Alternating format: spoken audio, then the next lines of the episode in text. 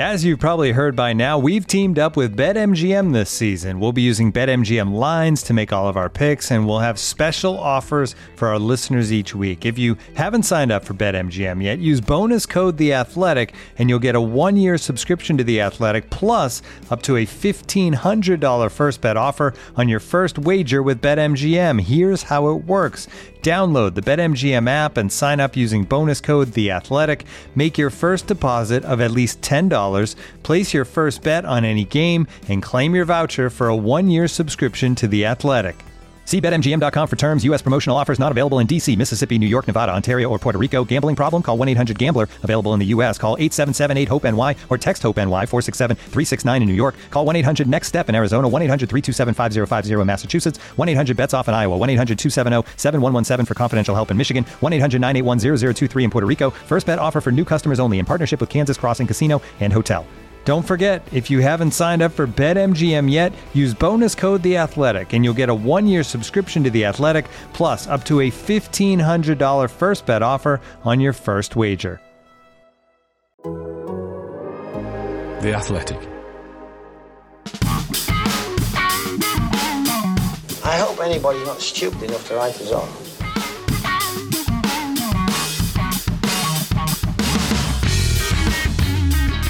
It's two stars time. This is the Nottingham Forest podcast from The Athletic, where once a week we get together to discuss all the big news and notes from Trentside.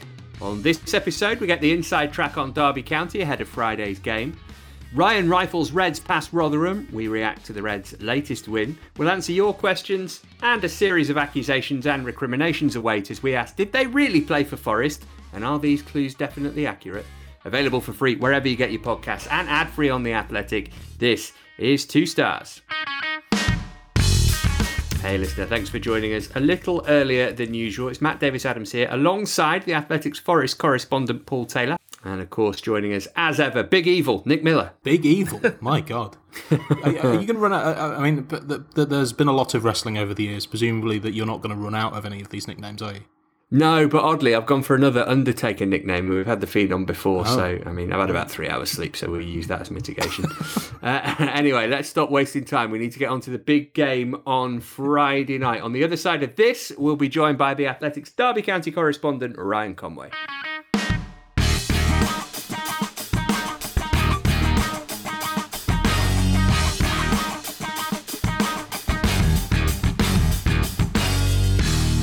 Listener, you're probably aware that the Brian Clough Trophy will be up for grabs at the ironically named Pride Park on Friday night. Uh, joining us now to give us the scoop on Forest Friday night opponents is the Athletics Derby County correspondent Ryan Conway.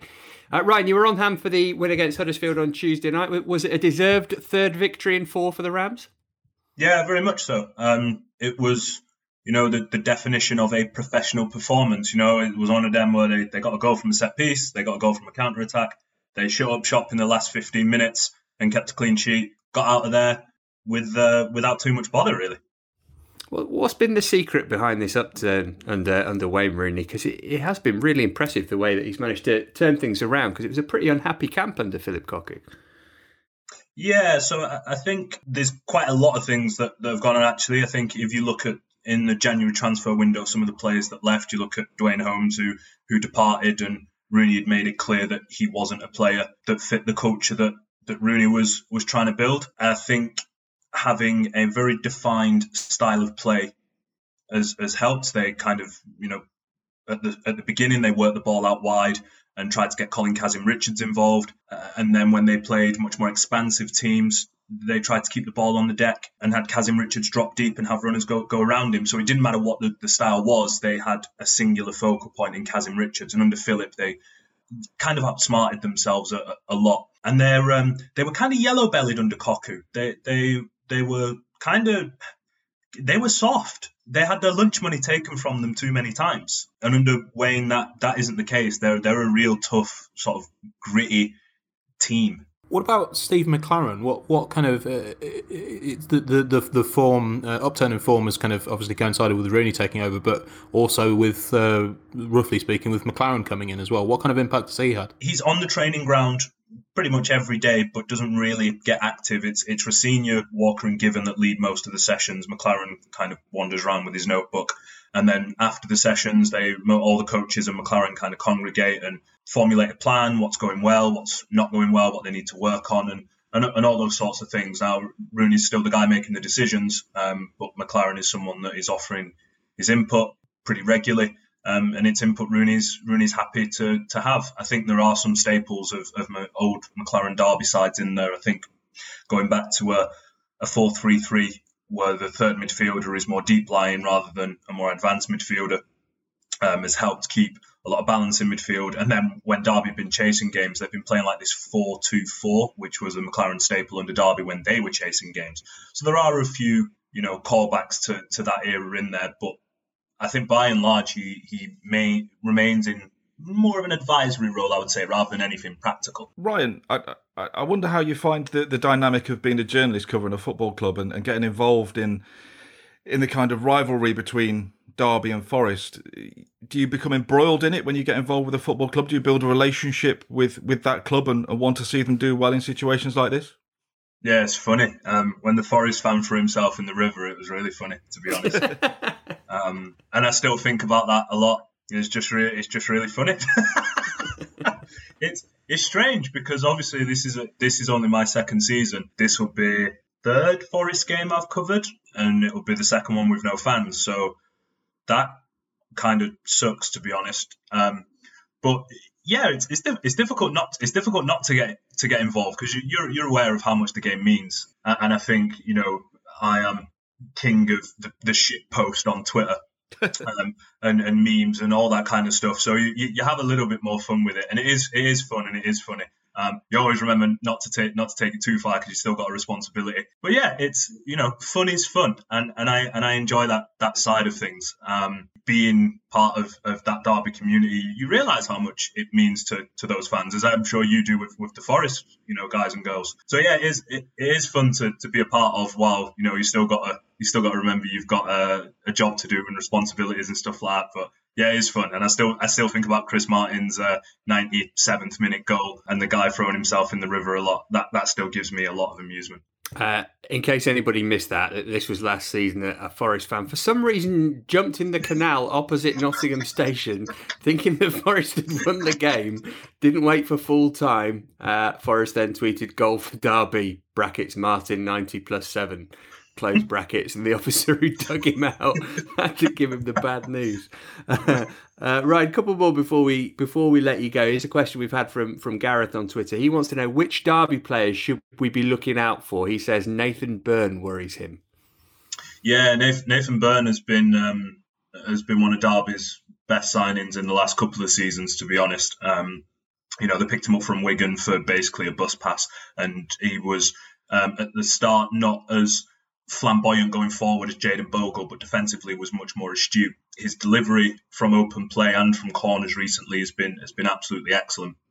Um, really does know how to to, to dig out a cross out, out on the right. Kazim Richards has, has become he's become a cult hero not only because of his personality, but his play on the field has been genuinely very very good. Um, Derby were after a replacement for Chris Martin, not only just in terms of a striker, but in terms of that mould of striker as well. Kazim Richards came into a lukewarm reception would be polite, if I'm honest. Um, it was an underwhelming signing at the time, and he didn't get many minutes at the start under under Cocu. Um, Rooney's used him as a target man, got runners going around him, and he's a, he's a problem out there. I think he's technically much better than you think he is as well. He has a he has a deceptively good weight of pass on him, and is a, and is a bully in the air. So so he's someone that that I think needs to be accounted for because he won't just stand up there and, and, wait for balls. He'll drop deep, get involved, flick balls around the corner, and he'll go. Lee Buchanan at left back. The, both Derby's fullbacks are, are really, really strong. Lee Buchanan has improved massively from last season. Going forward, he's a, he's a real issue. Can get a little unstuck defending 1v1 at times. That's something he's, he's still learning. Going forward, he's hard to stop. All right, final question. Uh, going to have to ask you for a prediction, please. 5 0. Forest don't normally score that many. um, I, I, think Derby will win. There's there's just a, a weird professionalism about them, sort of this this almost um, early 2000s German efficiency that, that they're going through at the, at the moment, where they kind of win games one 0 It's very robust. It's fine. You know, last night was was two 0 and it was all oh okay that was that was good, wasn't it? That was an easy, um, digestible ninety minutes to get through with no with no issues. And and Rooney has them re- really well drilled. Um, I know Forest at the minute are a little bit up and down, winning games kind of in the same manner Derby are by the odd goal and things like that. So I don't, I don't think it'll be an expansive game. You know, buckle up for an attritional game of football, folks. But but I think I think I think Derby will I think Derby will win one 0 well, listen, Ryan, I would say um, enjoy the game on Friday, but that would be incredibly disingenuous of me. I do, though, genuinely mean thank you for coming on and joining us today. No, don't worry about it. Thank you for having me. And, you know, for far too long, the Forest propaganda machine on the Athletic has rolled full steam ahead unopposed. But, but, that, but that is coming to an end, and I'm here to bring balance. I am like Batman. uh, Ryan Conway there, a good man with a bad job, I think it's fair to say. This episode is supported by Season 3 of FX's Welcome to Wrexham. Celebrity owners Rob McElhenney and Ryan Reynolds' small town Welsh football club has finally been promoted into League Two after 15 seasons in the National League. Dedicated staff and supporters celebrate the city's return to glory while bracing for the newfound challenges that come with being in a higher division. Will Wrexham AFC stand up to the challenges and rise again into League One? FX is Welcome to Wrexham. Catch all new episodes Thursdays on FX. Stream on Hulu.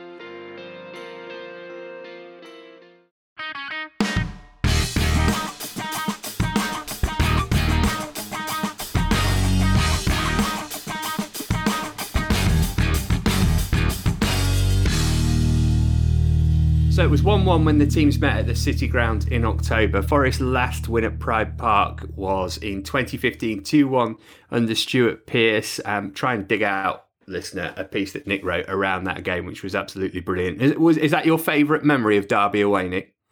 Oh, yeah, definitely. Uh, so the, the, the, piece that I wrote was for the um, website called The Set Pieces. Um, and it's sort of more about my dad than Forest v Derby. Basically, my family was ha- having a bit of a bad time around then. My dad had a heart attack a few months before that game. We, we, we then uh, went to the, the game.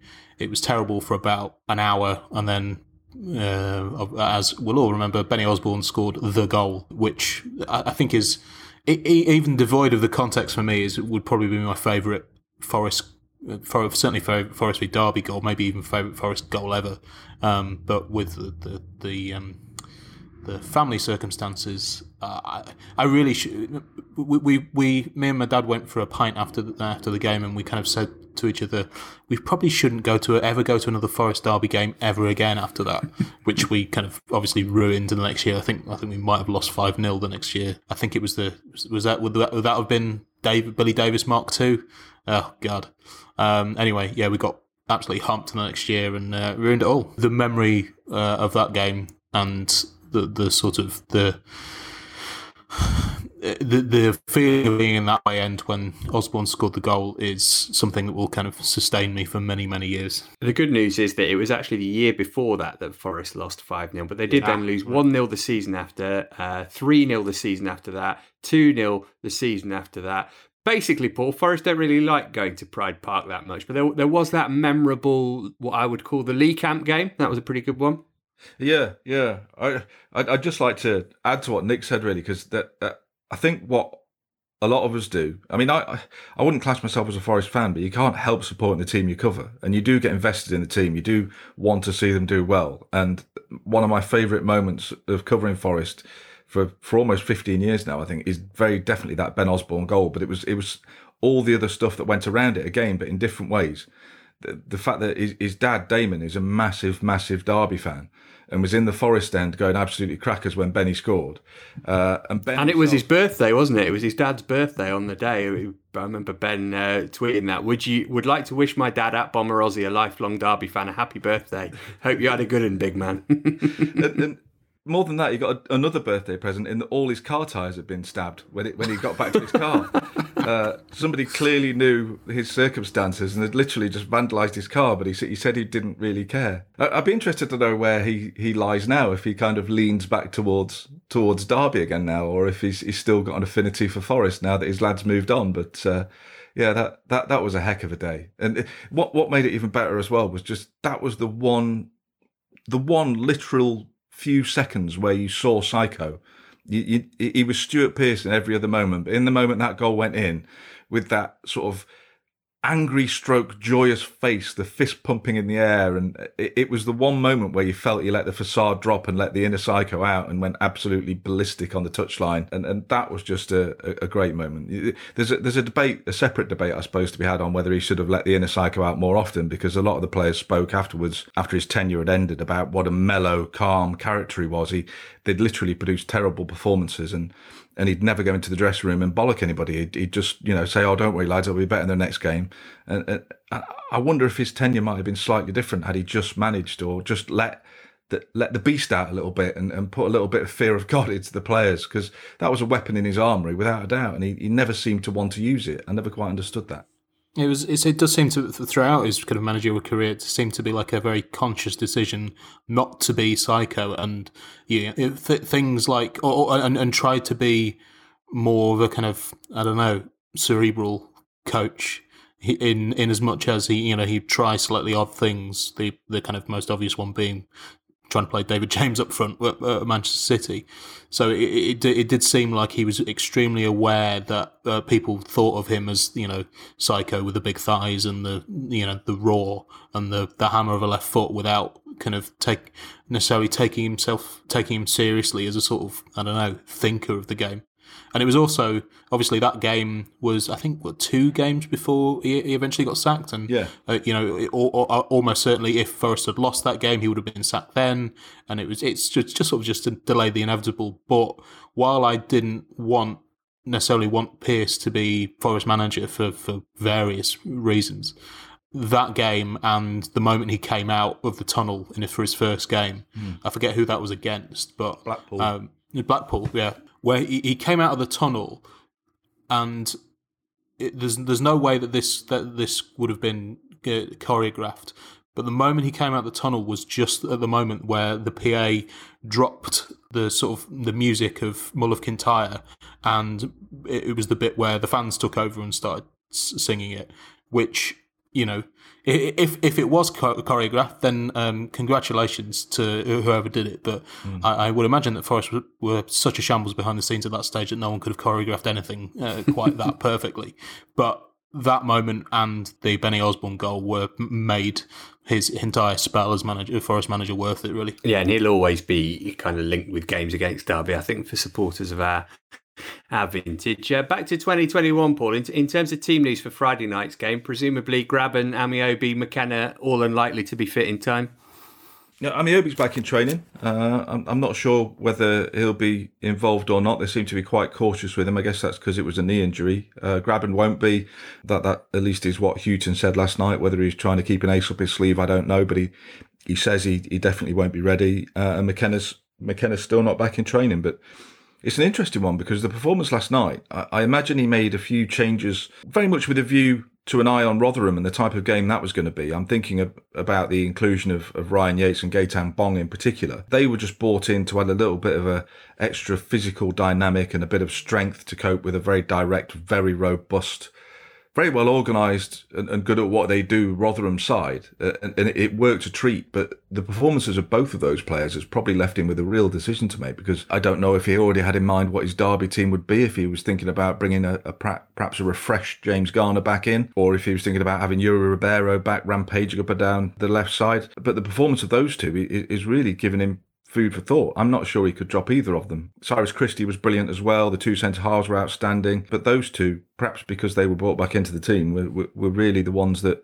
that stood out and really, you know, perhaps show that Hughton does know what he's doing after all. When you when you look at the the team selections he's made in recent times, you know, Glenn Murray's first start against Wycombe prompted a lot of derision on Twitter, and then he scored two goals. Then you had, you know, there was a few a few people, not so many, questioning Alex Mighten's inclusion against Blackburn. Then he scores the winner, and then obviously Ryan Yates pops up last night, having been brought back into the side uh, with a big goal. So maybe, maybe Chris Hughton does know what he's doing, and hopefully that'll be evident again on on Friday night. Yeah, we'll find out at quarter to seven on Friday night when the team news drops, and Paul wishes that he could turn off the replies on his Twitter feed. Quarter to eight is the kickoff time for Friday's game. You knew that already, listener. We'll react to it in next week's show. Looking for an assist with your credit card, but can't get a hold of anyone? Luckily, with 24 7 US based live customer service from Discover, everyone has the option to talk to a real person anytime, day or night. Yep, you heard that right. You can talk to a real human in customer service at any time. Sounds like a real game changer if you ask us. Make the right call and get the service you deserve with Discover. Limitations apply. See terms at discover.com/slash credit card.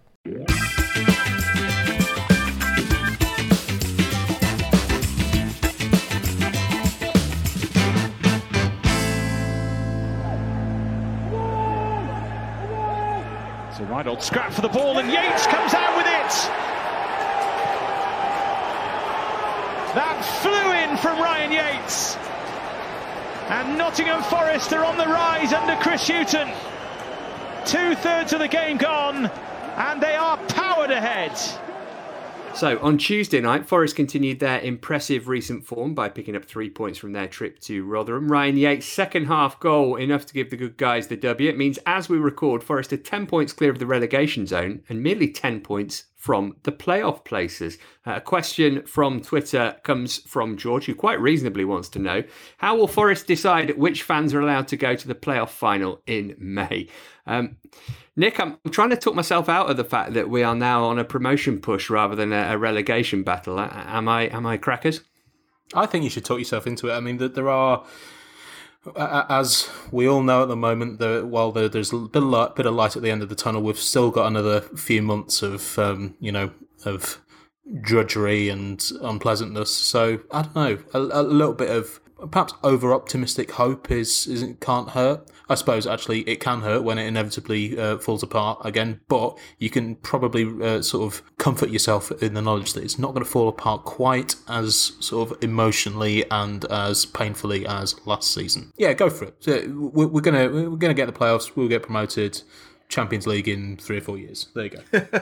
Excellent. Looking forward to that. Um, Paul, I know you're a bit more circumspect, particularly given the games that Forest have got coming up in the in the next couple of weeks. David wants to know where do you genuinely think we'll finish at the end of this season? If you had to put a position on it now, what would you go for? I wouldn't put it past them finishing ninth or tenth. You know, I, I think the way they're going, they've they've got some good form together. They, they are in probably playoff form, if we're entirely honest. They've only lost two in 14. They've only conceded two goals in the last seven games, five clean sheets.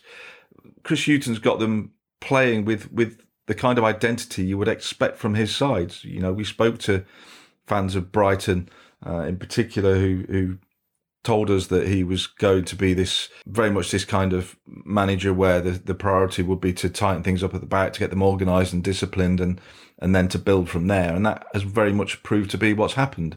Uh, Forest are very difficult to beat now. They they don't look like they're going to lose very many matches.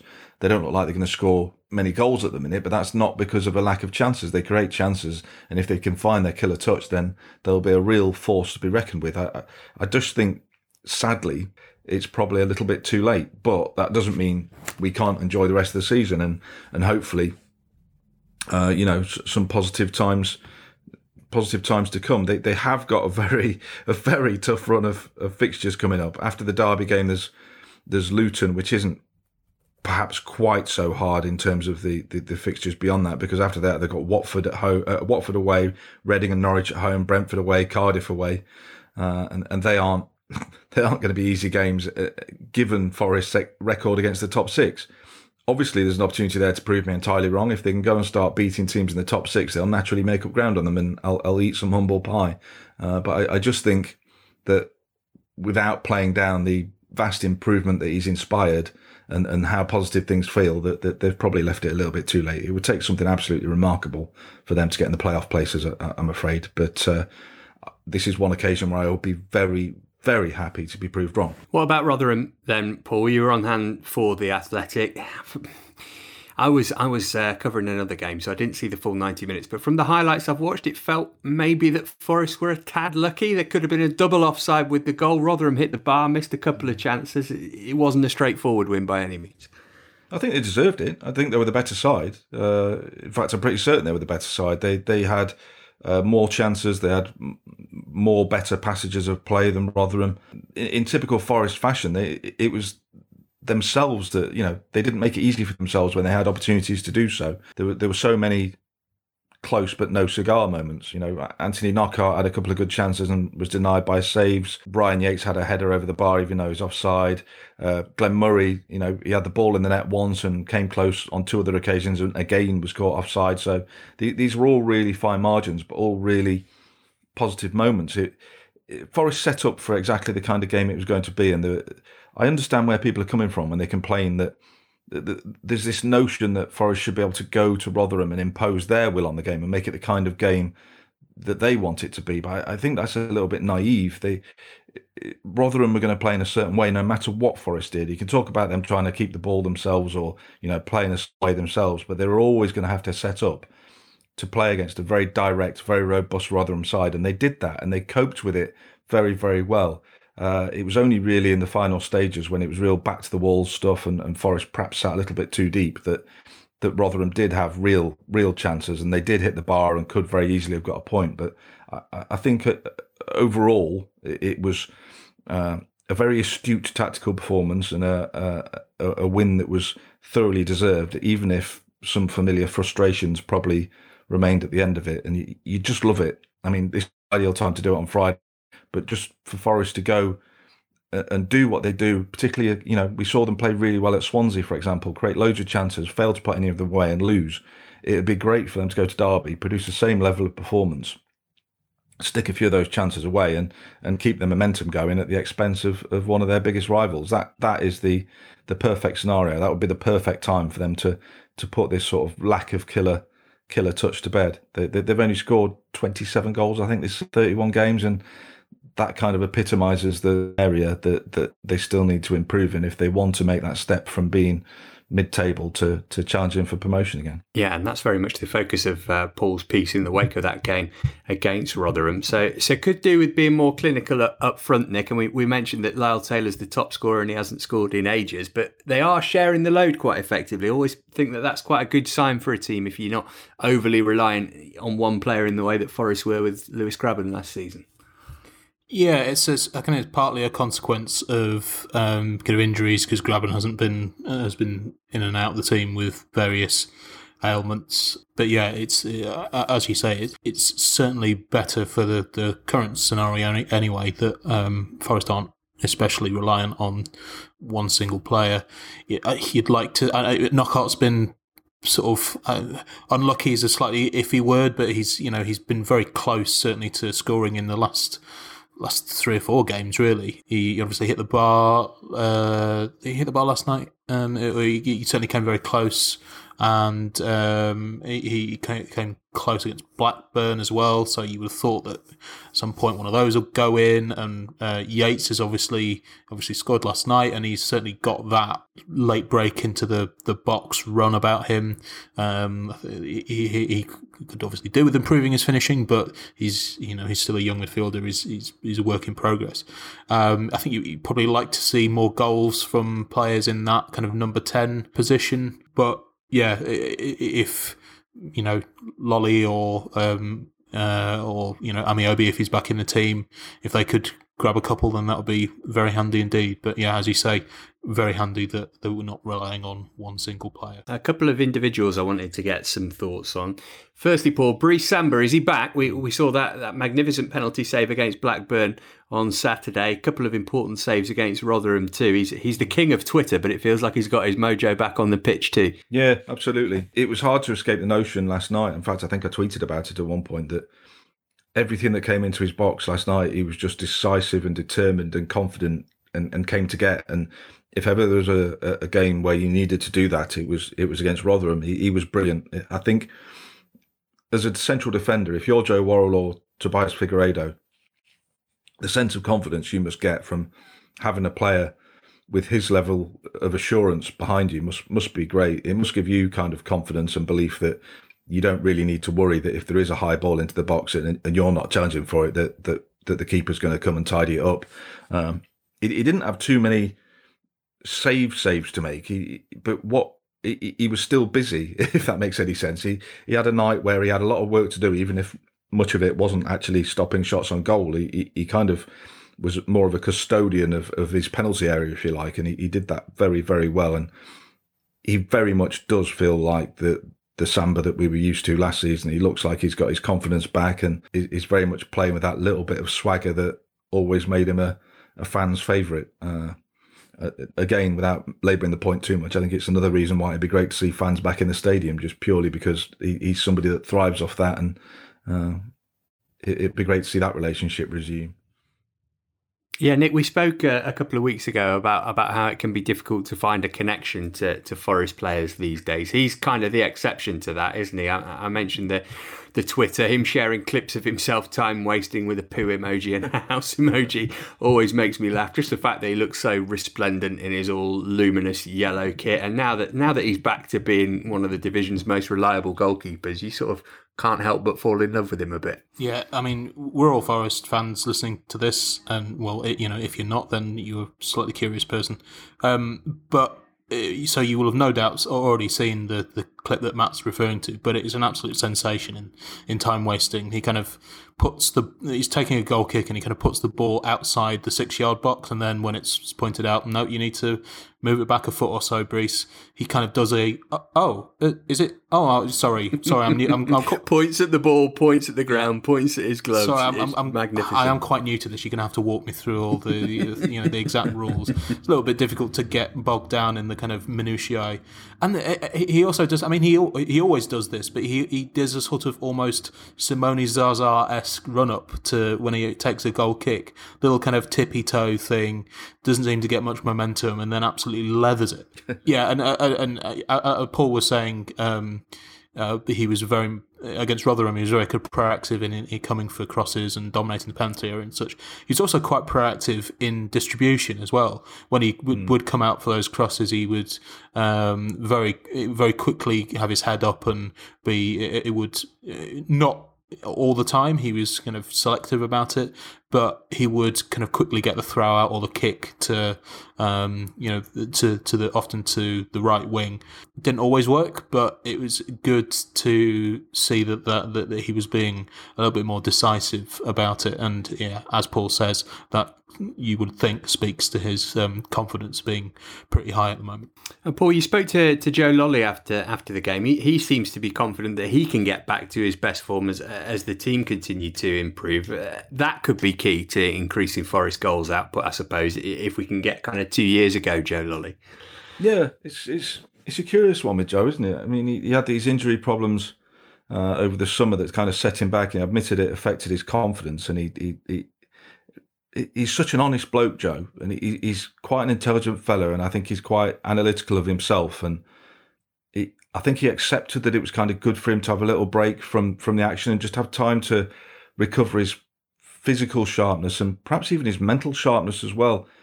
And, you do feel that he has perhaps got both back now. Certainly, the performance at Wycombe when he came off the bench, he was outstanding in that little cameo he had. He he almost scored with his first touch and then he set up another goal. And yeah, to, to completely agree with you, you're absolutely right. You do want or you do hope that that we are going to see the Joe Lolley of old back in in the side and, and doing what he does best because in his pomp in, in only last season and the season before, he was he was one of the best performers in the championship. He was one of the most creative and dangerous wide players in the division. And uh, the, you know there were Premier League clubs looking at him. Aston Villa were keen.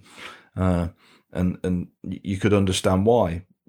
Obviously, I'm I'm not I'm not hoping that Forest put a for sale sign in his head by any means, but it'd be great if he got back to that kind of performance level where Premier League clubs were sitting up and taking notice, and uh, there's no reason why it can't happen. But you know, I, guess his first step is to to get himself back into the into the starting lineup on a regular basis because that is one area of the pitch where Forest are, are blessed with a heck of a lot of options when you look at the likes of Freeman and, and Mighten, who's also done very well. Ameobi's injured.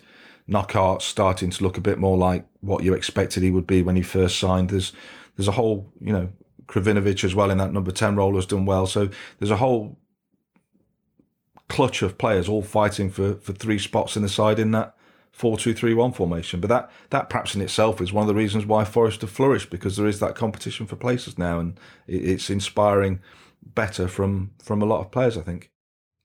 Uh, briefly on the Blackburn game, which has also happened since since last we met, Nick, a, a third home clean sheet in a row, and, and all the hallmarks of a, a, Chris Hughton team victory here. I think sort of played well early on, and, and then just defended stoutly as as Blackburn look for the equaliser.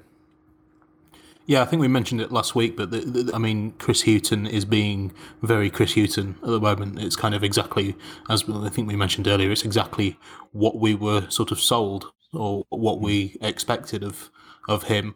Um, and yeah, the, the uh, another clean sheet. I think in the um, these sort of form table things are always quite arbitrary, but um, in the last ten games, nobody in division has conceded fewer goals than Forest. Um, third in the 2021 form table. It's it's exactly uh, you you're always slightly uh, slightly skeptical about how much these things were actually thought about when the decision was made. But this is exactly what you hire Chris Hughton to do. You, you know, it tightens up the team, makes a it makes the defense very strong. Not always the most sort of you know attractive or, or pretty to watch, but my God, you'd rather have that than the alternative. Yeah, absolutely. Um, a couple of things, Paul, that I wanted your opinion on from the from the Blackburn game. The, the first was the the performance of, of Alex Mighten, who who was the subject of your your post match piece, but also I noticed that the club piped in some crowd noise into the into the stadium for this game. How was that received in the press box? It, it was it was curious, you know. I, will be honest with you, I, I, couldn't make up my mind about it, and I'd be interested to know what it was like for people watching on television because in the ground, and I don't mean this as a criticism at all, but it was just the faintness of it that, that rankled with me a little bit. It, it, it, it didn't seem quite right when you're actually there. Maybe it's the slight tinniness of the tannoy, but equally, I, I know from when I've watched games on television, I, am an absolute stickler for making sure it's the one, the version that's got the crowd noise on it. Because I just think it makes it better when you're watching on television. So it's a tough one. I, I, I think the club have done the right thing by trying it. I think it probably does work to some degree if you're watching it on television. It might even help the players. They all seem quite positive about it. And Chris Hughton certainly uh, felt that it made a difference. So if, if it helps the players and it helps, uh, you know, the manager in his eyes and, and, and it makes it feel better when it's on television, then I'm all for it. But actually being sat in the centre of it, it all felt a bit curious and maybe it's something that you'll get used to over time. But, uh, hopefully that isn't the case because hopefully fans will be back sooner rather than later. But in, in the meantime, then then then maybe it's it's something that could be a useful tool.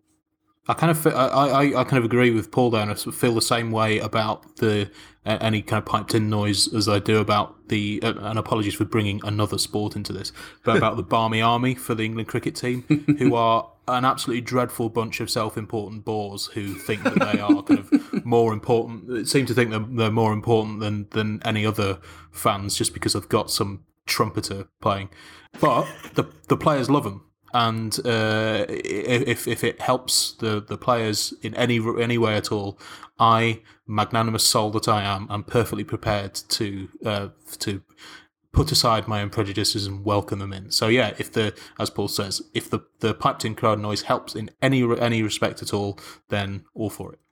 Are you watching games with, with fake crowd noise or without, uh, Nick, or do you, do you mix it up a bit? Uh, try uh, where, where, there's an option without um, which is still a bit weird, but um, it, it doesn't kind of, it's not enormously intrusive. It just sounds a bit odd. So yeah, w- w- when there's an option, just just stick with the, the commentator and the audible swearing from um, from the touchline. uh, Mighten then, Paul mentioned he was the subject of your piece. Lots of nice quotes in there from from some of his teammates about his potential and, and, and a glimpse that he's maybe starting to fulfil it or at least get the opportunity to do so now.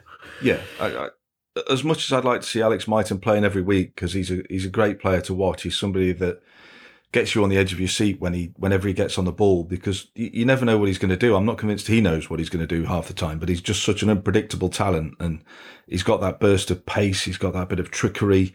Uh, with with that great hair he's got, he almost looks like he's in kinetic motion before he's even moved. He, he looks like a sort of cartoon character, uh, sort of you know, Billy Whizz type is, is great. I, I, like the way that Chris Hughton's handling him. I, I, can see it from two ways. I want to see him play every week because he's brilliant, but I also understand why Chris Hughton's been a little bit more cautious uh, and just sort of dipping him in and out of the side. I don't think Rotherham was the, the, the perfect game to be involved in because, you know, without it being a criticism, he's not the physically most strong of players. He's, he's, he's, he's not the biggest of fellas and, and I think a robust physical battle perhaps wouldn't have been for him. But the, the thing that stood out for me in that whole article was yes, well, lots of other people had very positive things to say about him.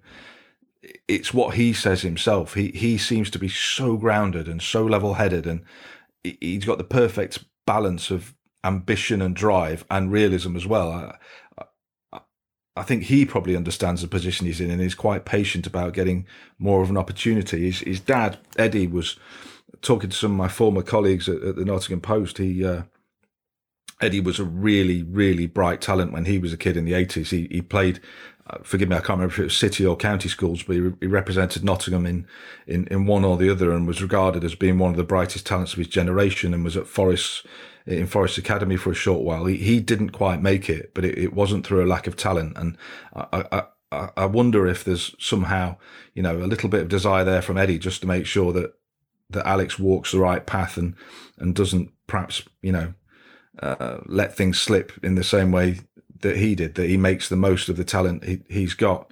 We actually asked Eddie to, to talk for the article, but he, he gave me the most polite no I've ever had in my entire life. I think he, he was a very a very kind, very friendly man, but didn't want to get involved in the article. But everything you hear about him suggests that he's a very a very good influence on on on Alex, who's who's still only just eighteen. It's hard to remember that sometimes, given that it was a year ago that he, he made his debut at Chelsea and, and did so in, in Premier League company and didn't look like he, he shouldn't have been in that company. He, he, he fitted right in, and uh, I think he's somebody that that Forest fans can be very excited about seeing develop and evolve in the in the Forest side in, in the next few years, hopefully. It's also, I mean, when you have some a player as exciting as he is, then it's very easy for as a fan to kind of demand that he's in the team every week. Mm. And while I am very much not comparing them in terms of talent levels, Phil Foden was in a sort of similar situation two or three years ago where mm. everyone was desperate for him to be in the Man City team a lot more, but Guardiola was very cautious about him. Odd games here and there, very much eased him into the team, and you know, basically now look at him. He's he's one of the best players in the country. So again, the the, the talent levels are, are are very very different, but the the way that um, that Hughton seems to be managing him by giving him, you know, a few games in the first team, but not putting too much pressure on him and not too putting you know uh, making his workload too much or or you know basically wearing him out too young, I think is exa- exactly the right thing to do. Yeah, very sensible. Alex Mighten got a big future. Let's hope that it's at Forest at least for the foreseeable. This episode is brought to you by Michelob Ultra, the official beer sponsor of the NBA. Want to get closer to the game than ever before? Michelob Ultra Courtside is giving fans the chance to win exclusive NBA prizes and experiences like official gear courtside seats to an NBA game, and more.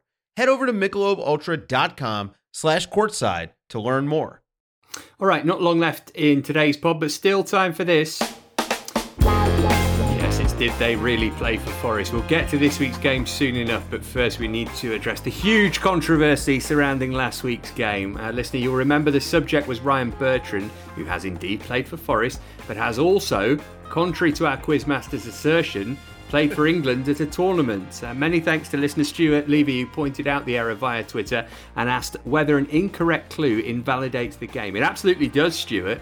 Uh, it also calls into question the trustworthiness of the quizmaster, I'm afraid. Uh, Nick, what on earth happened here? How do you explain such a sloppy error? Were you nodding off when they when they taught you about fact checking in journalism school? got in two well, footed there. yeah, it's my, who won last week? Is it did, did, was it you, Paul? I, I yes. this this this sounds irrelevant, invalidated this, game. This really does sound like the the the bitter complaints of a, a, a losing quizzer. It sounds like Boris Johnson talking about journalism. uh, I confess I may have fallen into the trap of um, assuming that because the reserve left back never plays at uh, international tournaments. So I confess I may have fallen into the trap of seeing his name on the, uh, the Euro 2016 squad list and just assuming he didn't appear. So I can only apologise to the whole quizzing and Nottingham Forest community, and I will endeavour to uh, make sure that such an, an egregious error doesn't happen again yeah, never assume makes an ass out of you and me, etc., and so on. Uh, you can have a shot at redemption now, but but but let's be clear about this, Nick. This is a crucial moment for this podcast, so please let's get it right. Okay, so this is for any new new listeners. This is uh, did they really play for Forest? It's a five. It's five clues, and you have to guess the identity of a uh, relatively famous player who uh, played for Forest, but we don't necessarily remember it. So the first clue. In my first season in England, I played alongside Viv Anderson. Ooh, first season in England would, would indicate it's uh, it's maybe not an English player. Uh, hmm. Paul, you got anything? No, not at this stage. Uh, hmm. No, I've, I, I- I'm, I'm, I've got some things bubbling away, but I'm not quite prepared to make a guess yet. Can we have another clue, please? Okay, clue number two. In that season, I won a trophy under a former Forest manager. Right. Okay. Uh, okay, it's getting a little bit clearer now. Paul, anything coming to mind? Well, I'm glad it's getting clearer for you because I've got nothing. uh, I was going to say somebody called Kietel Oswald. Who is that? I don't know. No idea who that is. Seven appearances between 86 and 88, but no, it's not him. Sure, the the, the famous uh, Kietel Oswald. Yes. Uh, um, no, it's not him. So uh, clue number three, and uh, one of the reasons I chose him for this episode. Episode, I also played for Derby County. Okay, so I'm kind of piecing this together, Paul, and thinking it's a Man United player who played under Big Ron, as well as Yeah. playing for Forest in Derby, but but I'm still scratching my head. Uh, uh, obviously, it's not Neil Webb. Uh, you got anything, Paul? I, I can't think of his name. Uh, the- uh, I've got an inkling about a random goalie, but I've got nothing more than that. Les Sealey? No, no, no, no, no, no. Okay, sorry. You can't. You, I'm sorry, uh, Matt. You can't attack me so aggressively and then guess players who just didn't play for Forest. Come on. Guesses can't be wrong, though, can they? By their very nature, whereas facts can. Um, Wow. I'm loving this. That is that is a shoulder dislocating reach there, Matt. uh, let's have another clue, please. Okay, this one might make it a bit clearer. I am currently a manager in America. Ooh, hmm. Does that make it any clearer? I wonder. Uh, in America, you say. Just trying to think of some teams in America that we might know. Uh, Paul, anything coming to mind here? I'm having one of those stinkers this week where I haven't even got a name to offer. I've got nothing. My, my mind is blank. I, I'm looking out over a barren landscape of nothing. I'm in a pretty similar position, to be perfectly honest. Do we have any more clues, Nick? Is there one left? Uh, yeah, one more. Okay, One more. let's do it. I only made three appearances for Forest in the ill fated 98 99 season under Ron, Big Ron Atkinson. Is it Richard Gough? It's not, although I can see why you went there. Oh, um, no, no, I don't think it's him. Paul, have you got a guess? Uh, He made more than three appearances. I know he did, so I know it's wrong. But I was going to say Olsen because he manages out there, doesn't he? Yeah, I thought Olsen too, and then I thought maybe John Harkes. It's John Hart. yes. Well done. Yeah, I thought I thought we were going to get. I don't think we've had a a, a complete stomper yet that, that was, has got both of you after all five clues, but um, that's what I was hoping to get there then. But yeah, that's a that's a good one. That was really that was a really good uh, really good way of wording the clues actually, Nick, because the Viv Anderson Ron Atkinson thing was Sheff Wed, wasn't it? Not Man United. It was, yeah, the 1991 League Cup they won, and it was also uh, uh, also in the final. Do you know who was on the bench for the the uh, for Sheffield Wednesday in that in that final? Didn't come on, but he was on the bench. No, I don't know who was on Sheffield Wednesday's bench in the 1991 Very- League Cup final. Very, very, very famous uh, ex former Forest player. Scored a very, very, very big goal in Forest's history. Jemson? no, much bigger than that. Uh, uh, no, Francis? I don't know. It was Trevor Francis. Trevor Francis was on the bench. Yes. Um, did they have Asda as their shirt sponsor at that time? Uh, yes, it would have been pre Sanderson days, Yeah, wouldn't it? So I would have pre-Sanderson thought it days, was it was probably A- A- Asda. Yeah, the the crucial. Maybe it, maybe if I'd used that as a clue, um, then you wouldn't have got it. would you? Uh, listen, I think you've redeemed yourself there, Nick. That was um, that was a fun game, and, and I feel like all those clues were on the money. So well done. I'm not sure it was a fun game. I'm gonna I'm gonna put that out there. I, I, Yeah. I feel I feel I feel terrible here. I feel like my There's a lot of bad, a lot of bad losers in this game. You know, Yeah, that's Matt- true.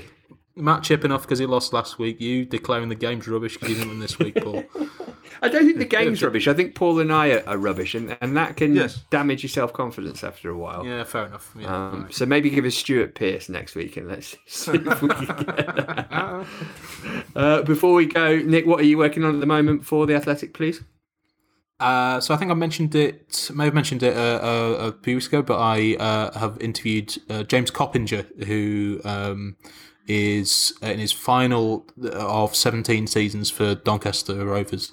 Um, he's coming up to his, I think, 600th league game for Donny. So I think that piece will be going out at some point next week. Um, there is a, there's a little bit about uh, Forest, and I also spoke, spoke to Sean O'Driscoll um, for the for the piece for a few memories uh, uh, about working with James. He said he w- he gets one of the questions he gets, or one of the the things that he gets most is people stopping him, in the, Forest fans stopping him in the street and saying, "You were the one that got got away. If only you'd have uh, stayed for a little bit longer." Um, so yeah, that sh- I think that should be going out next week. Also, um, it already out. Uh, I think I mentioned it again last week. Was is the um, uh, podcast about uh, Justin Fashanu, which is based on a brilliant article by Adam Crafton. Um, but we did a pod version of it, which went out this week. Uh, search for Beyond the Headline in your uh, favourite pod provider, or indeed listen on the Athletic. Yeah, well worth uh, checking out both the podcast and the article for that. Uh, Paul, we've mentioned your, your Alex Mighten piece and, and the post Rotherham bit. I guess it, it's all, all eyes on Friday now for you. Yeah, uh, there'll be a match piece after the, the game on Friday night, but also following up from the, the Kris Commons piece, there was uh, uh, another former Forest player from that era who, who perhaps partially because he uh, he read that Commons piece and was inspired by it, wanted to uh, uh, was happy to share a few stories of his own about perhaps being a little bit misunderstood about his time at Forest. So uh, keep an eye out for that early next week. It really is another, hopefully, interesting story as much as the Commons was. Uh, Commons piece was. He, he spoke very honestly and told me a few things I didn't know about his time at Forest. So that one should be interesting. Excellent. Listener, if you're fast and you're not currently an Athletic subscriber, you've just about got time to take advantage of the 50% off offer that we are running. It expires though on the 25th of February, so you will have to be quick. Just go to theathletic.com slash forestpod for all the details on that. And many thanks to Nick, to Paul, and to producers Lucy and Adi for their help this week. We'll catch up with you again next week when we're basking in the glory of a win at Pride Park. Until then, take care of yourselves. We'll speak to you soon.